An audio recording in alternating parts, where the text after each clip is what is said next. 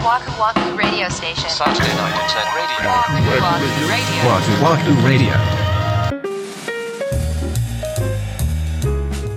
こんばんは、バクバクラジオ森口です。三田村です。第154回目の配信です。はーい。わくらじネーム、サバの味噌煮はうまいさんからお便りいただきました。いつもありがとうございます。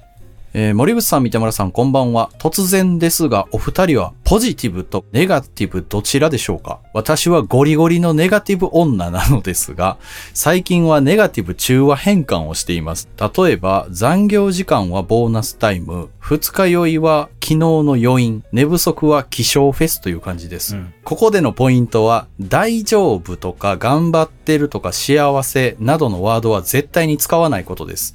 ネガティブ人間はそのようなワードを使うと逆に体に悪いです。わかる。えー、ずいぶん前の第107話、暮らしの法則でお話ししていた内容と似ているかもと思いました。またお便りしますね、ということではいございます。ありがとうございます。ゴリゴリのネガティブ女、女シリーズ増えましたね。どっちですか？僕は多分、ゴリゴリのネガティブ男でしょうね。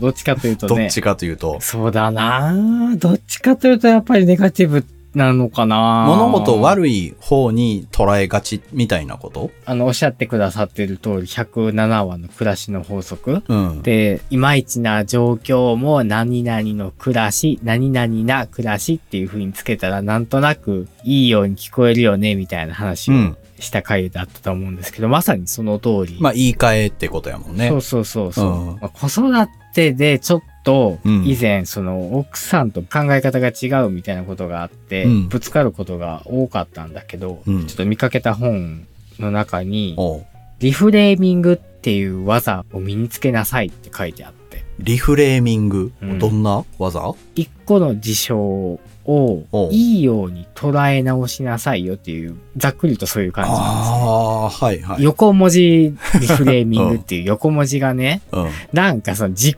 啓発っぽいワードだなと思って、ちょっと僕あんまり受け付けれなかったんですよ。はいはいはい。、で、その時は読み流してたんですけどうん、事例としてはね、その日子供と一緒に出かける用事がありましたと。うん。朝、そろそろ行くよって言って子供に声をかけます。うん。だけど当の子供はテレビで朝の戦隊ものに夢中で微動だにしません。っていう状況の時に、あ。多分僕ならうん。うん。めちゃくちゃイライラして、早く行くよ綺麗なとかって言うと思うんです まあね。、浮かぶね。その状況をリフレーミングっていう技を使って解釈すると、あ、この子はすごく集中力がある子なんだな。はい。時間が逆に今あるから、僕はちょっとやり残してる家事を、例えば仕事をしてから出かけることにしようとかっていう、そのはあ状況をいい方向に捉え直すっていうのがリフレーミングっていう技。いや、言言わんとしてることはわかる。まあそう、うんわ、わかんねえ、わかんねえ。うんカッてな頭に血が上りそうになるのを、まあうん一瞬沈めることはできるよな、確かにっていうのはわかるんだけど、うんそこまで曲げて、曲げて 自分のその感情に対して違う方向で考えるって、うん。結構体力いると思うんですよ。いるよ。いるよね。いる。だって一回急ブレーキで止まって反対方向にアクセル踏まなあかんから。そうそうそうそうそう。結構馬力いるよね。そうなんですよ。うんで、それを、ね、毎度毎度やってると、うん。自分が自分じゃなくなりそうな気がしてさ、大大げさに捉えるとなんかそんな気すらしてきて、正直ね、そら文書でいいように捉えなさいよとかって言うのは簡単だよ、そりゃ。うん。で、実際その当の本人たちがその現場でいると、そんなことね、多分ね、考えれないから。そうだよなまあ、その手のお話って、こっちの精神状態のことは一旦無視するもんね。そうなんですよ。うんなんか大前提として、その時もう行くよみたいなことじゃないですか。その例としては。うん。でも別に今出なくても本当はいいんだけどねっていう前提がいるやん。それな？それそれ。ほんまに出なあかんのやったら、そ、そういうことじゃないやん。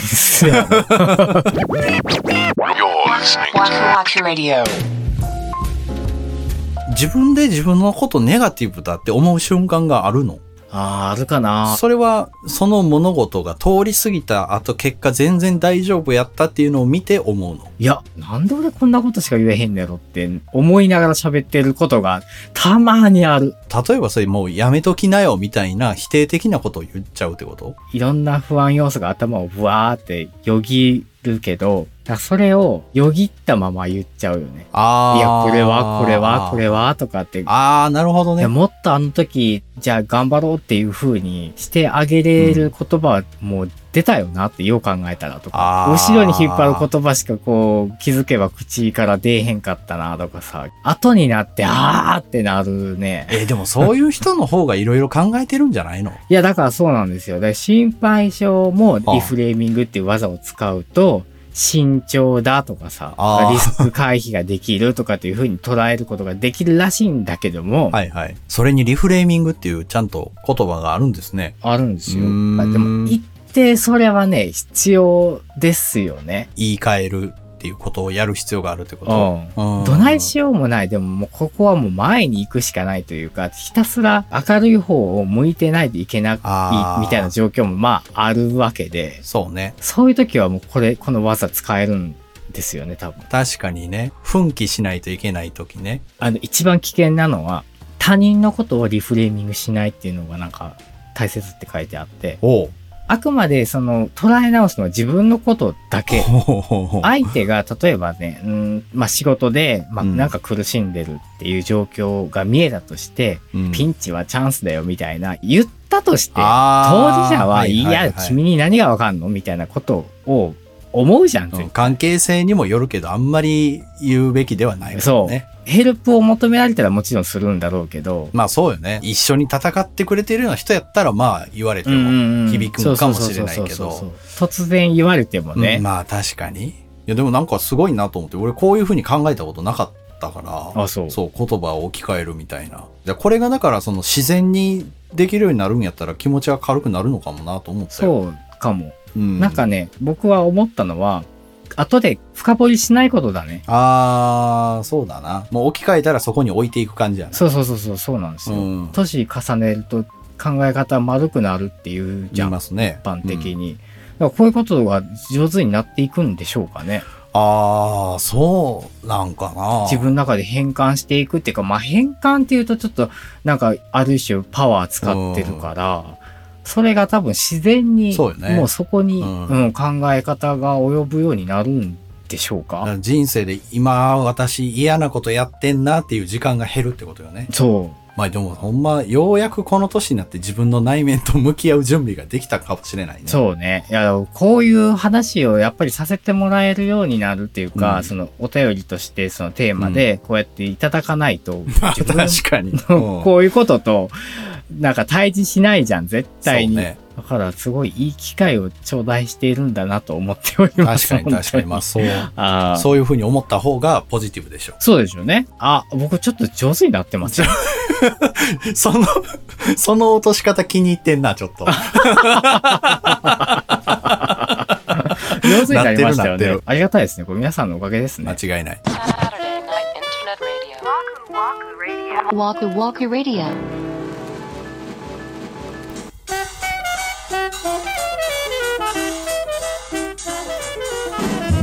はい、今週のワクワクラジオ、そろそろお別れの時間が近づいてまいりました。はい。はい、今回は、真剣なお話だったのかな？宿題をやれへんっていう話から一転して。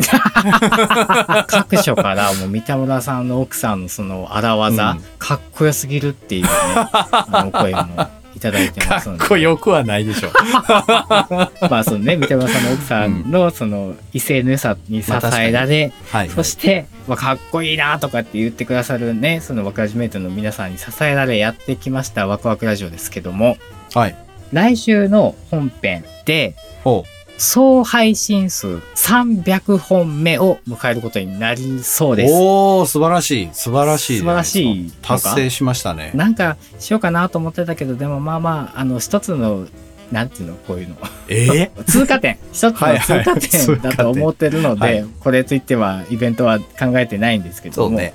これまでと変わらずお届けできていけていいなと思っていただいた方にお付き合いいただけたらなと思います。よろしくお願いいたします。そんな300本目を迎える次回ですけども、えー8月の19日土曜日、また21時にお目にかかりたいと思います。はい。はい。それではワクワクラジオ、本日も最後までお付き合いありがとうございました。お相手は森口と、三田村でした。「